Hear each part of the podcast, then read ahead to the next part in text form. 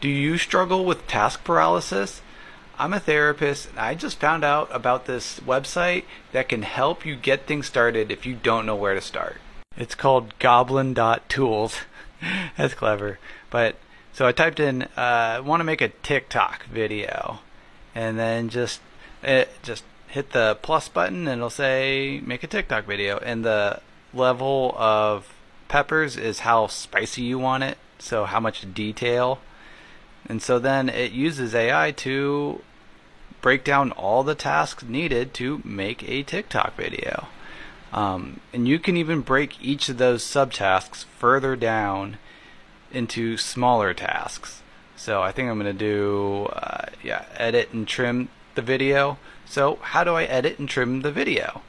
Well, it's going to break it down into smaller tasks. Watch the video. Identify the key messages and ideas.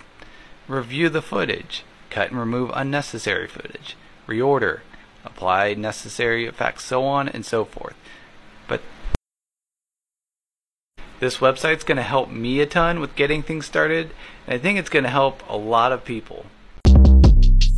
Shortcast Club